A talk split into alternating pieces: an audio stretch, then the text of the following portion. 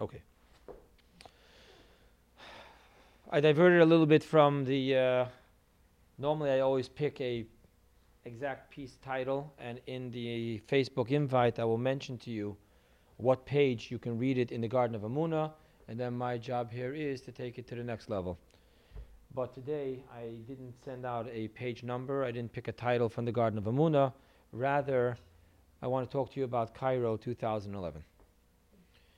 So, let's begin with what this has to do with the Garden of Emunah because we're going to take it from the Emunah perspective. Number one, the Baal Shem Tov teaches us that the service of God with Emunah, faith, is to believe that everything you see or hear is because it has a message to you, A, and B, there's something you can do about it.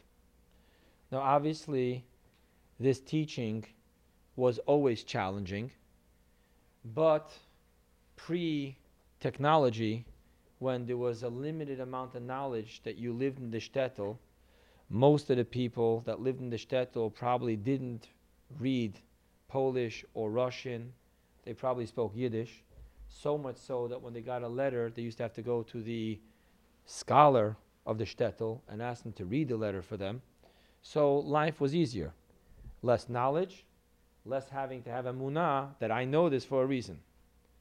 But today, in the world of communication, technology, where everyone knows a lot more information than probably is healthy for them, it becomes very challenging.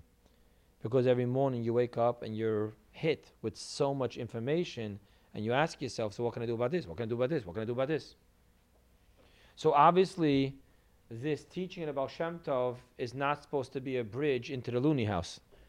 It's to really understand that there's something I can learn out of this, there's something I can do about this. Now, in the world of Emunah, in the world of Hasidus, in the world of Kabbalah, we understand that every single human being, and we're about to talk about this, every single human being is the nucleus of the entire creation. So much so that for those of you who study your daily portion of Tanya, you will remember that today's portion talks about how if you today in the wonderful, modest land of Florida was walking down the street and you were challenged by something you saw, and the first impulse immediately shot up to your brain. And right then and there, you had to make a real decision. Do I give a second peek or not? The first impulse you are not responsible for. That's the world of a The first impulse is there. But the second impulse is freedom of choice.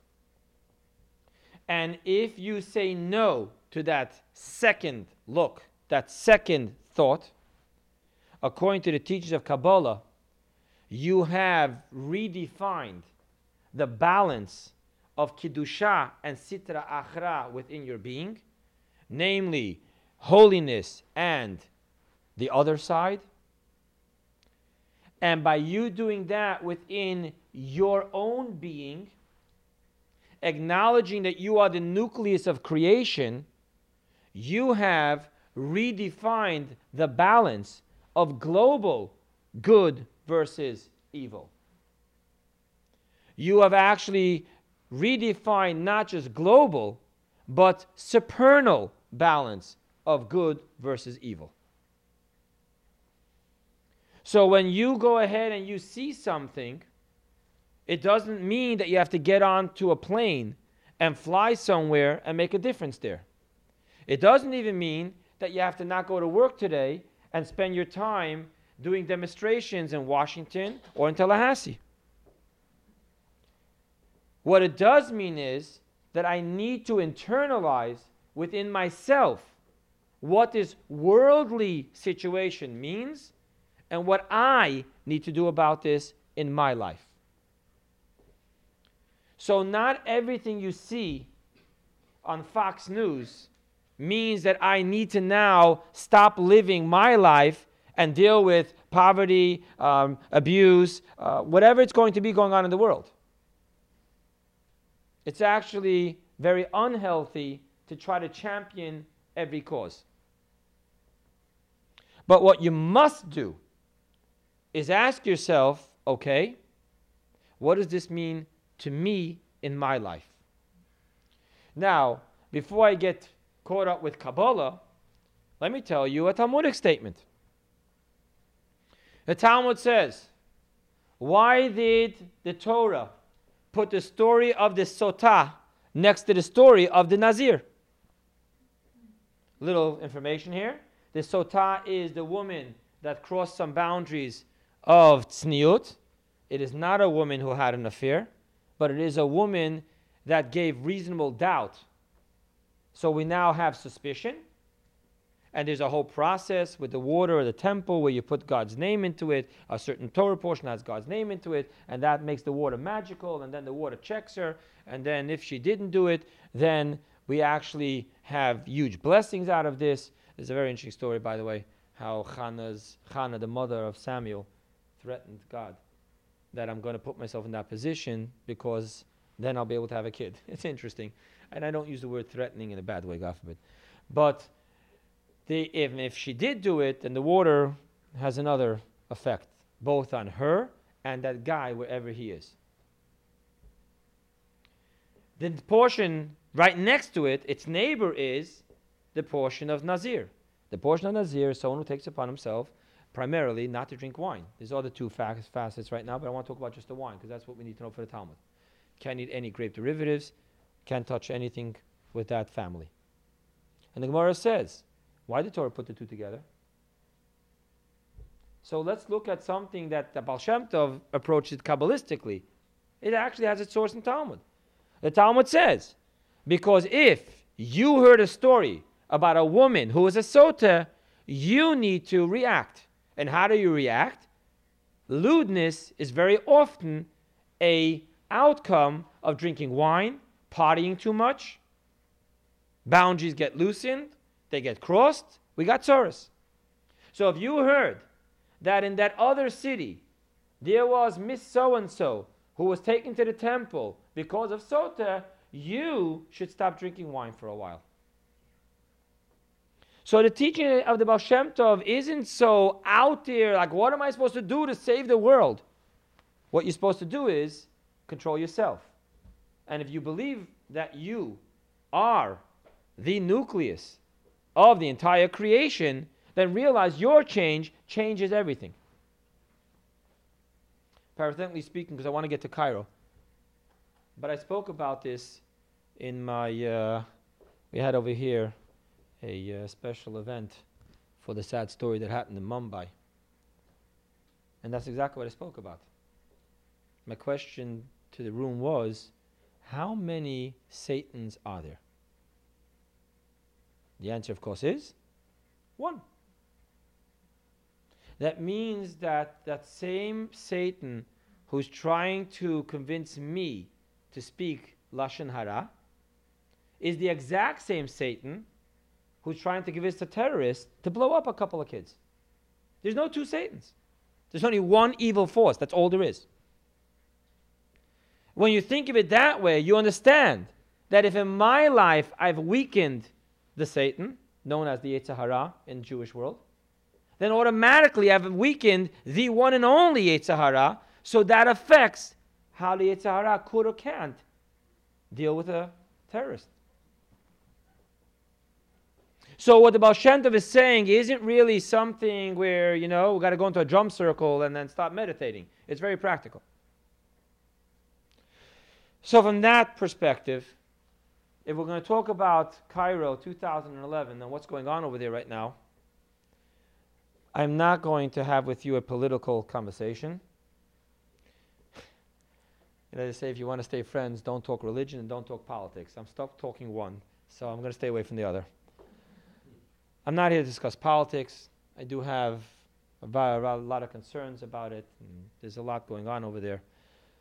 But I want to talk to you about the Shem Tov's point of view. What does Cairo 2011 have to do with me? Okay? Introduction number one. Introduction number two. There is a very romantic dance which always takes place between the change. If it's a real, real change, you'll always find that it isn't zetzt on someone's head. There's a romantic dance in which God allows us to softly receive, accept, and become the change. Such as, let's start with Joseph and his brothers. One of the questions that almost all commentaries ask is what gave Joseph the right to do what he did to his brothers? The question becomes even deeper that Joseph wasn't just messing with his brothers, mind you, most of them older than him. He was actually messing with his father because his father was hurting. The answers are amazing, but I want to share with you an answer that I personally heard from the Rebbe of Blessed Memory by Farbrengen. The Rebbe mentions that what you're witnessing between Joseph and his brothers is the romantic dance that I was talking to you about a couple of seconds ago. Because if Joseph was to tell the brothers, I am Joseph, they would not have believed him.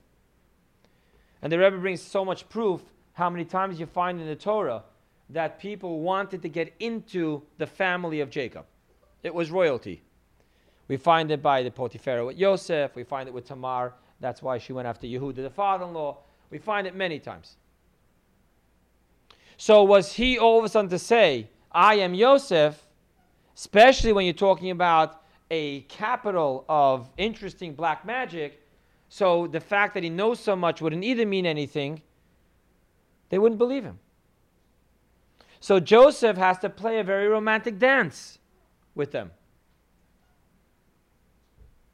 On one hand, he's being really tough. On the other hand, he's doing something that doesn't make sense. He's accusing them. He's putting the food in for free. He's showing concern about Jacob. He's being very nasty to them. It was an interesting dance so that when the moment is right, Joseph can tell them, I am Joseph. Is my father still alive? And everything clicks. This is real. The same exact romantic dance took place for 40 years between the Jews and God. The Jews were slaves.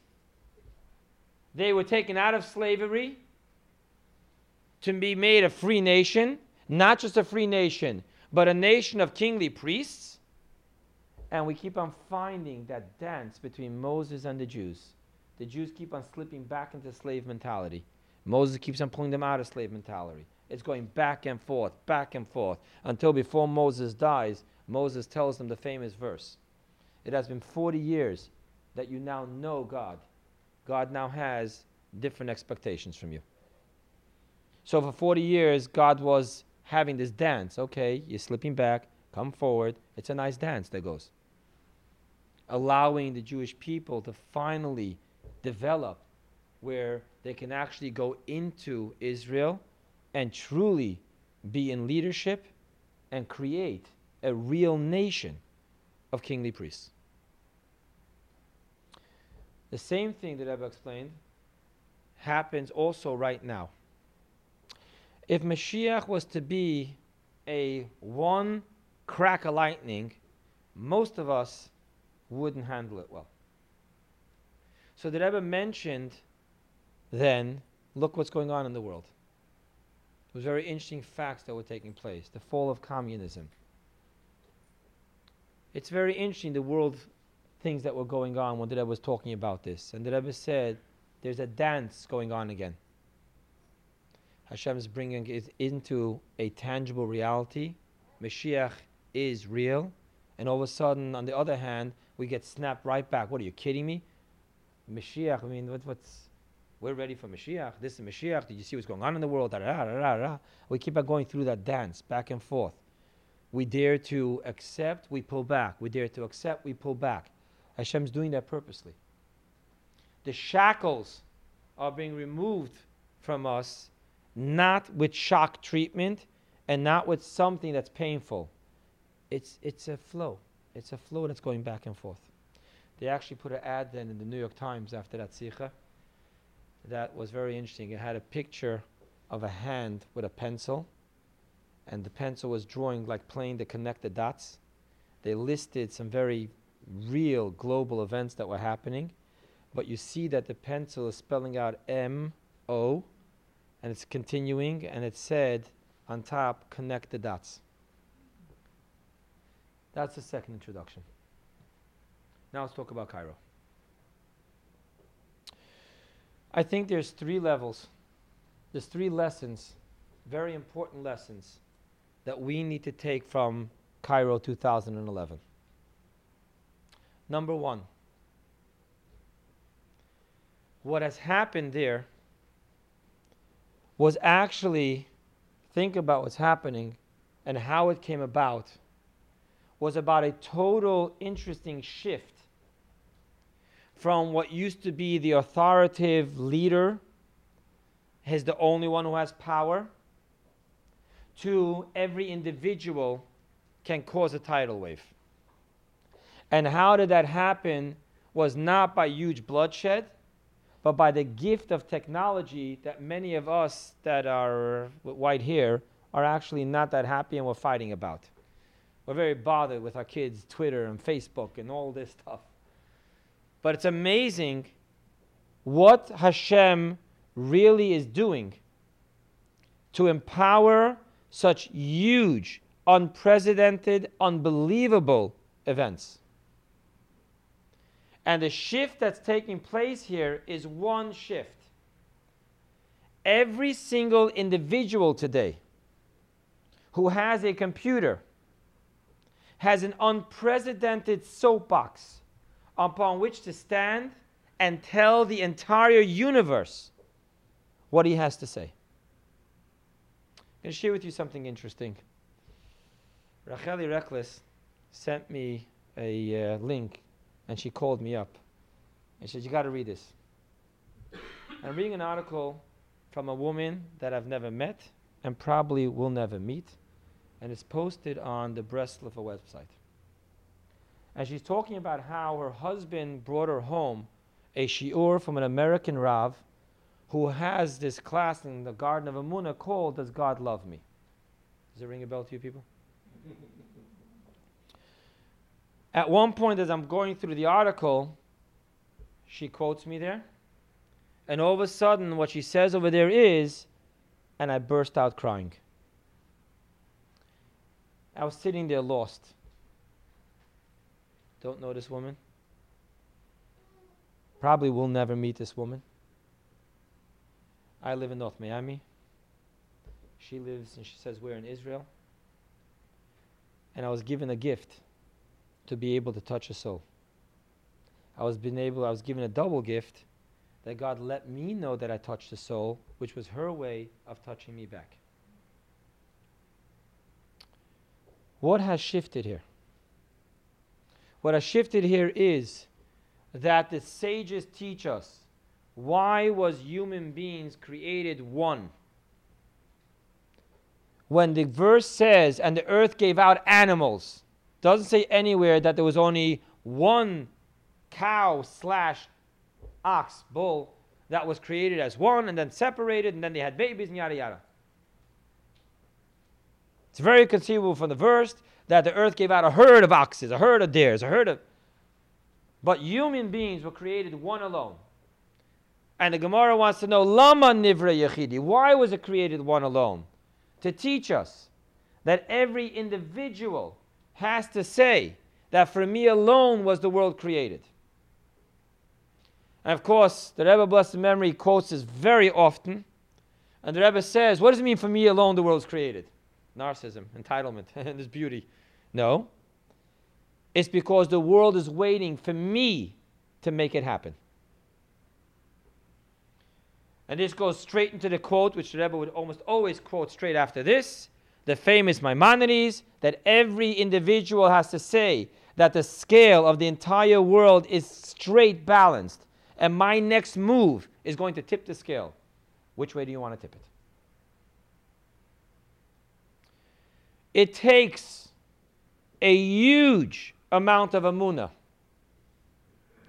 to A, believe this, B, dare to act on it. One would think that it takes a lot of amuna to be a follower.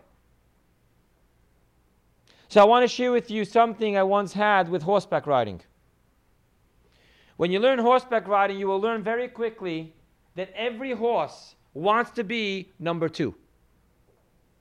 Because number one gets eaten if anything attacks. Number three, what am I? Some chopped liver. Number two.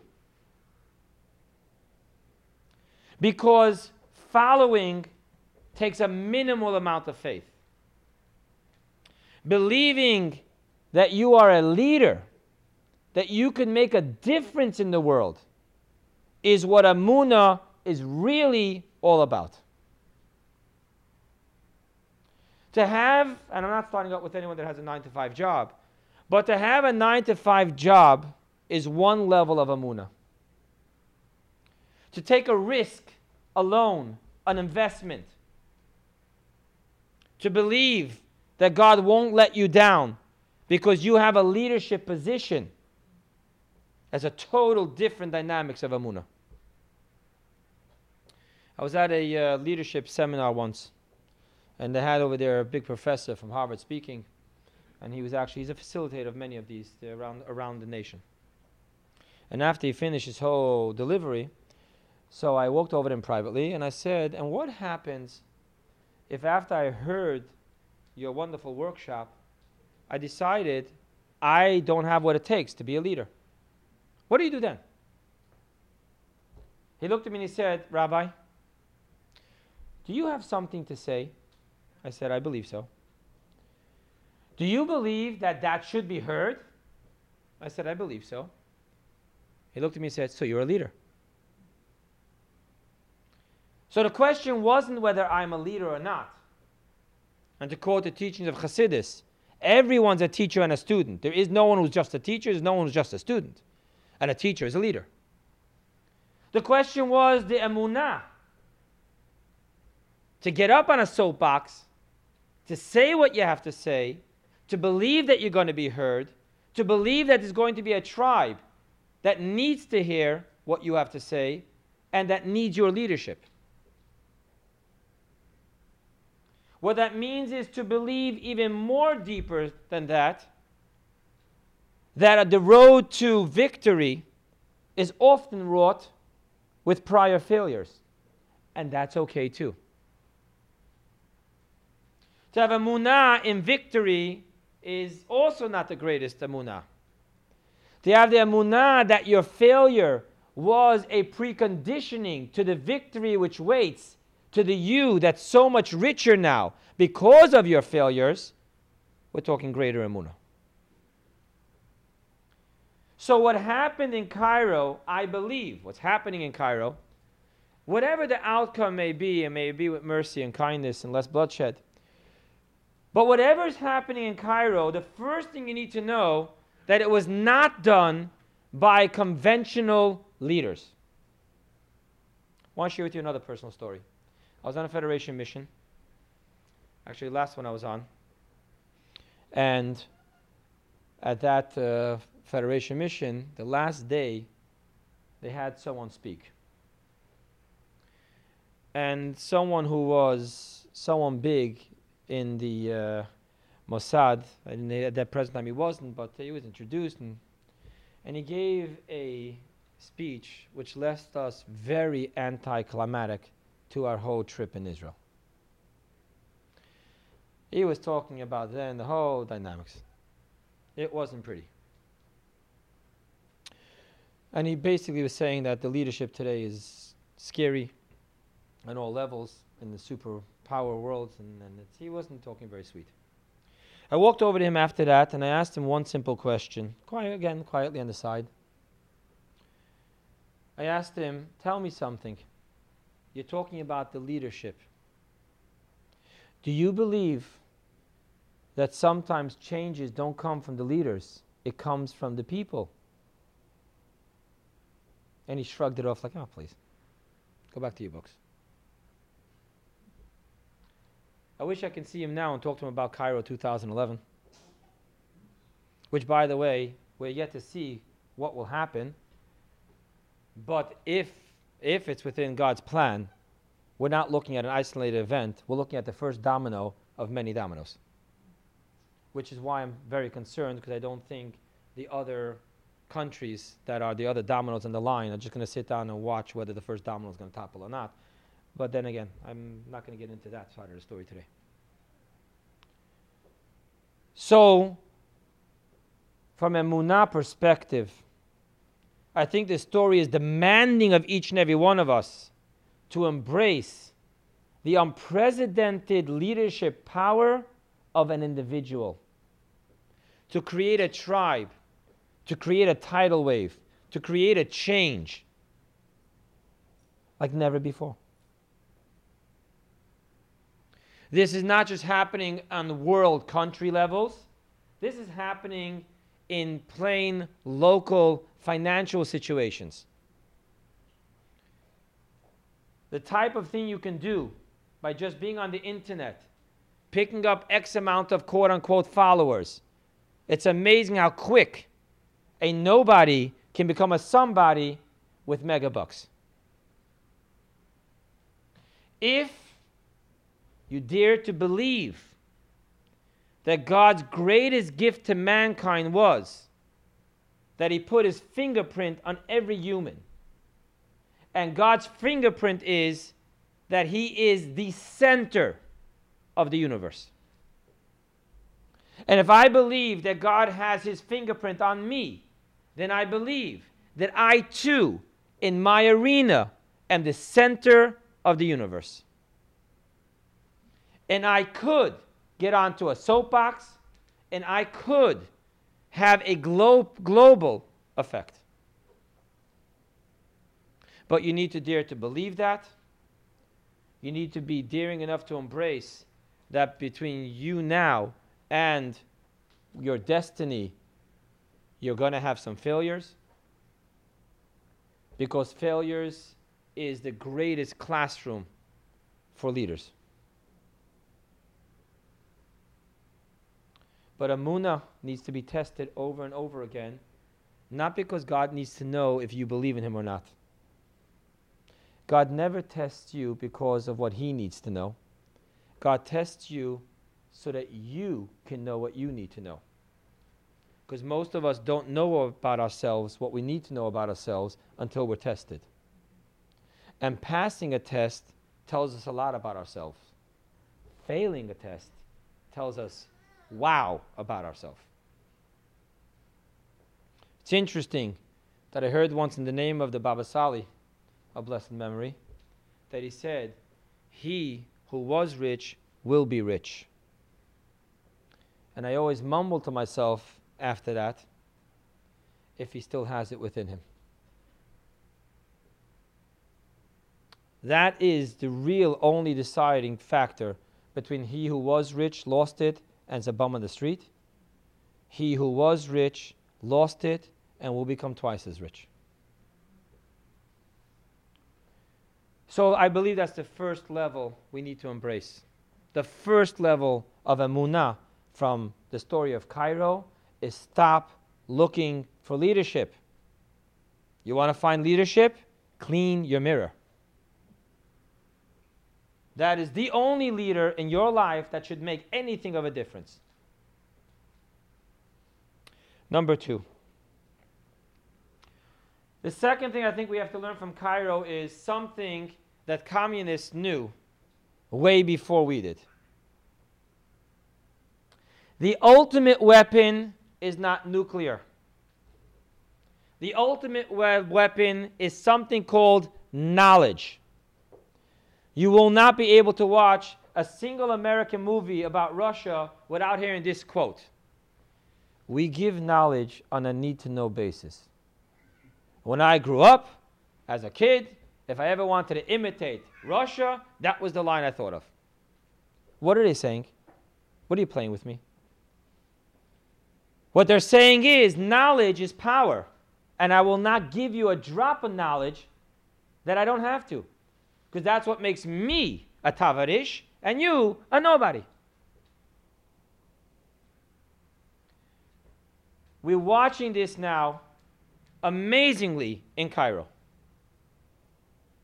It isn't for any little reason that China was the first one to make Google go back on their promise. It isn't for simple reasons that Cairo made Google promise that they will not be broadcasting into China what they're not going to be broadcasting into China. Stupid, China isn't. Bring that into China, and China is on the road to democracy. Because knowledge, knowledge is the ultimate weapon. Our sages, they knew that. After the destruction of the temple, our sages dismantled the rabbinate, power, and all went into education.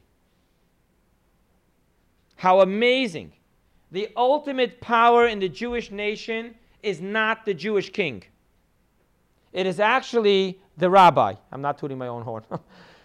because even the king has to listen to Bet Din, the courthouse. And ultimately speaking, until this very day, don't tell me who is the macher in the Jewish community, because even the macher will be brought to a court of Jewish law, and they will decide if he's right or wrong. And if they decide he's wrong, he's going to have to step down. So the rabbis had power in their hands. They were the Bet Din. They were the Word of God. They ruled over every facet of every Jew's life. They dismantled that and they became teachers. Because in exile, power level A is not enough. We need to go to greater power, and greater power is knowledge. So we have to go out there and teach and teach and teach.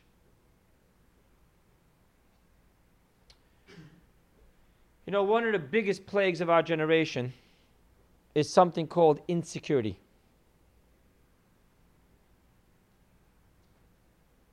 One of the greatest jokes they have is that will be a definite maybe.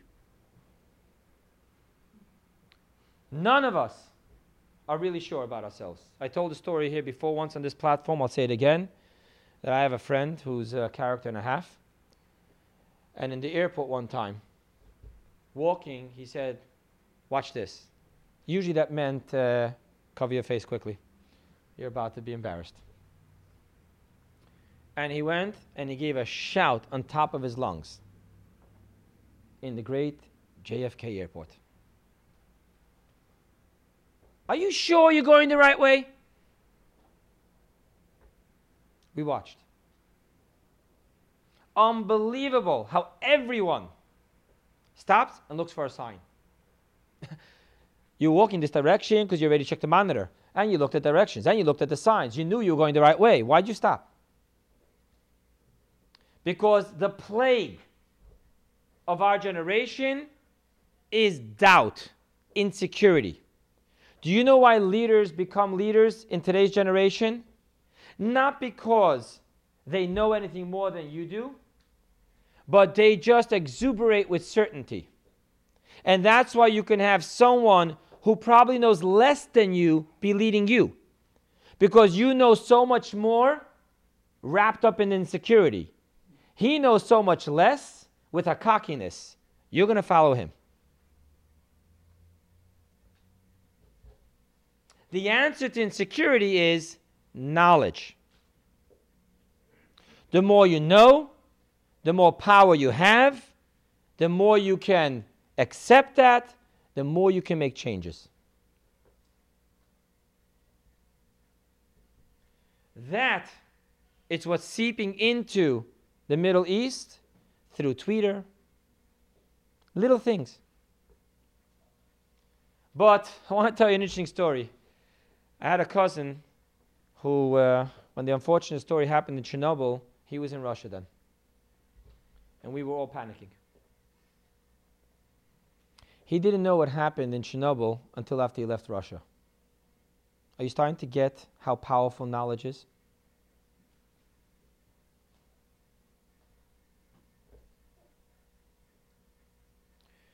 So, stop looking for the connection with the guy who this and that and the money and the power. You get knowledge, and money and power are following right after it. You embrace the first two things we just said that you are a leader because God created Adam alone so that every human being will be the fingerprint of God, i.e., center of the universe, i.e., leader. Believe that. Believe it with all your heart because you believe in God. And then embrace the most powerful weapon, tool that God has ever given mankind knowledge. One last point. The last point is that the reason why there's so much uncertainty to what's going on in the Middle East is because of something that I want to reflect upon in the last parsha. In the last Torah portion, we have a very interesting phenomena. God first commanded the Jewish people to create the vessels and then to create the house. You open up the Torah portion, Teruma, the first thing you're doing is an ark, the table, the menorah, and it isn't until after that where all of a sudden you're told, well, you have to make the roof and you have to make the beams. It's so mind boggling that Bezalel asks Moses, Is it normal to first make the furniture and then the house? Where are you going to put the furniture until you finish the house? Shouldn't we first build a house and then build the furniture?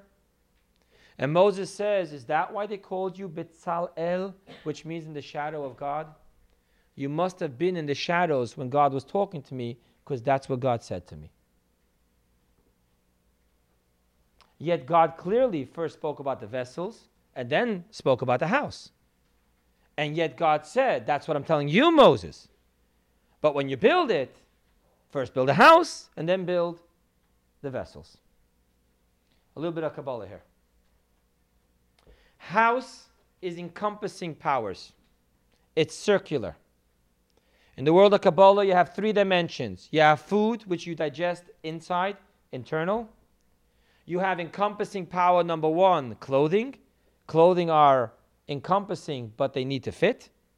And then there's the greater encompassing power, which is the house. You can have a little Napoleon in a huge big palace. So when we talk about the house, we're talking about the infinite circular power. Vessels are the internal light, they go into the house. Moses was being told by God something extremely powerful. Yes, there is encompassing powers. Yes, there's the infinite circle. But the purpose is the internal elements, details, finite behaviors. So, therefore, I'm going to tell you first about the vessels, because that is the purpose. But in order to get there, you're going to have to first build a house, which is the internal, external, encompassing, infinite, circular power. Let's talk a little bit about human language. The circular power, the infinite circular power, is raw, intense, infinite passion. No changes take place without that. Little minor details, adjustments take place without it.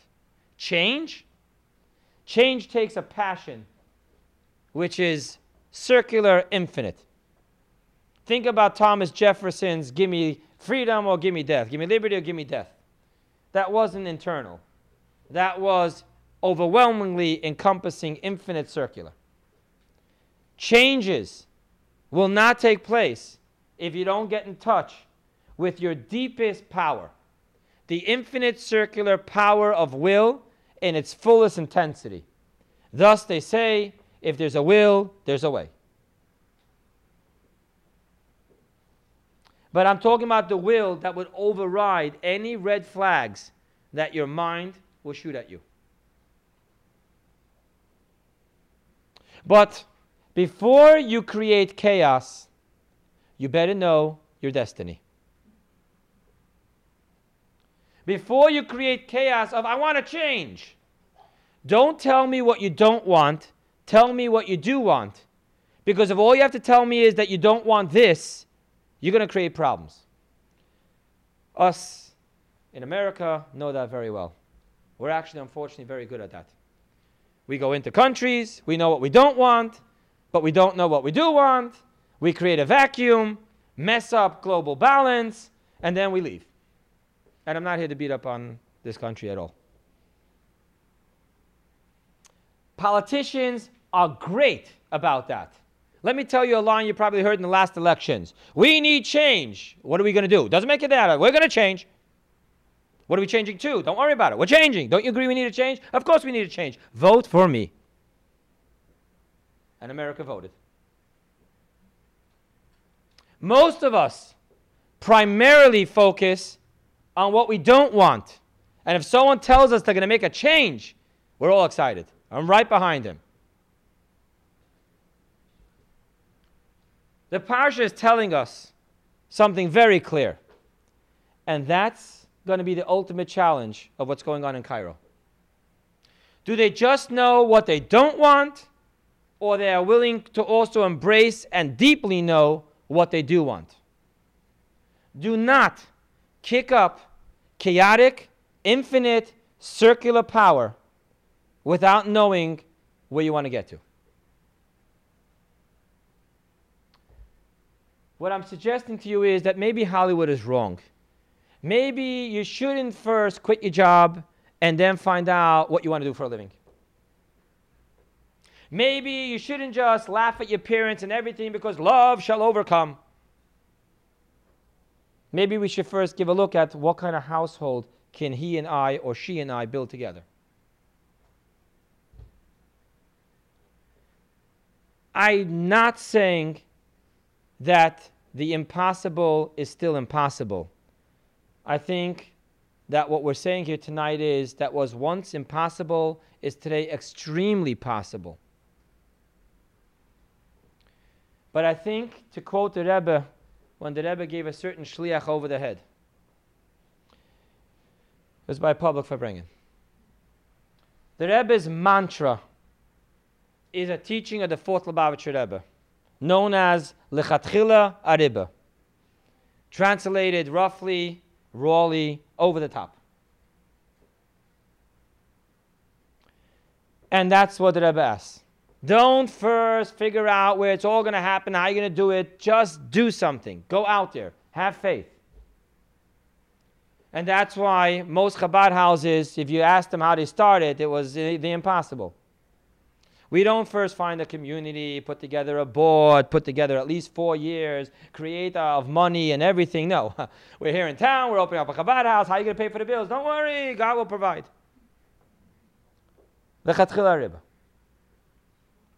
But then this one shliach took lechatchila riba a little too far and ended up in huge amount of debts.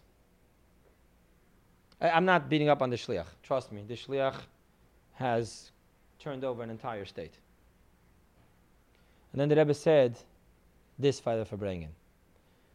Of course I tell you you have to jump. But before you jump, did you look where you're going to land?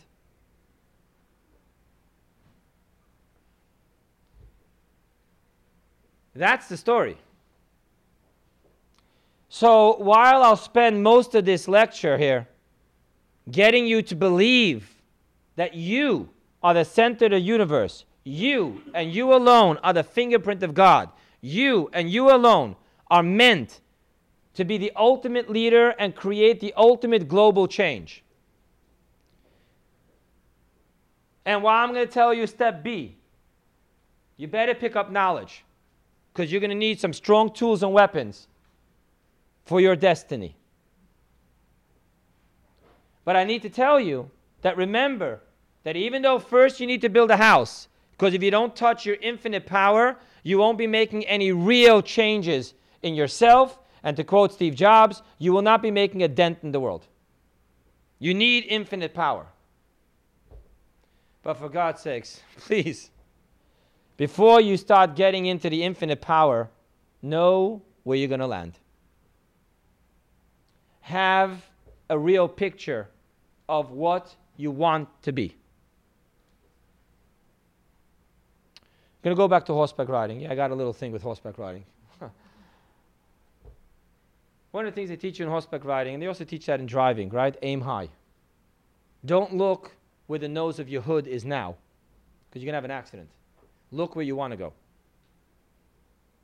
In horseback riding, they tell you when you're sitting on the horse, the mere fact that you look, you physically turn your body on the horse towards where you want to go, the horse senses it and the horse turns in that direction. The power of vision, the power of knowing what the ark looks like before you start building the house is so important. Because just believing in a chaotic, immature, infinite power because you are the fingerprint of God is not enough. Having knowledge of how to make a change isn't enough. You need to know what the change you want is. Tell me what you want to be. Then get infinitely passion with faith that you are a leader. You don't react, you create.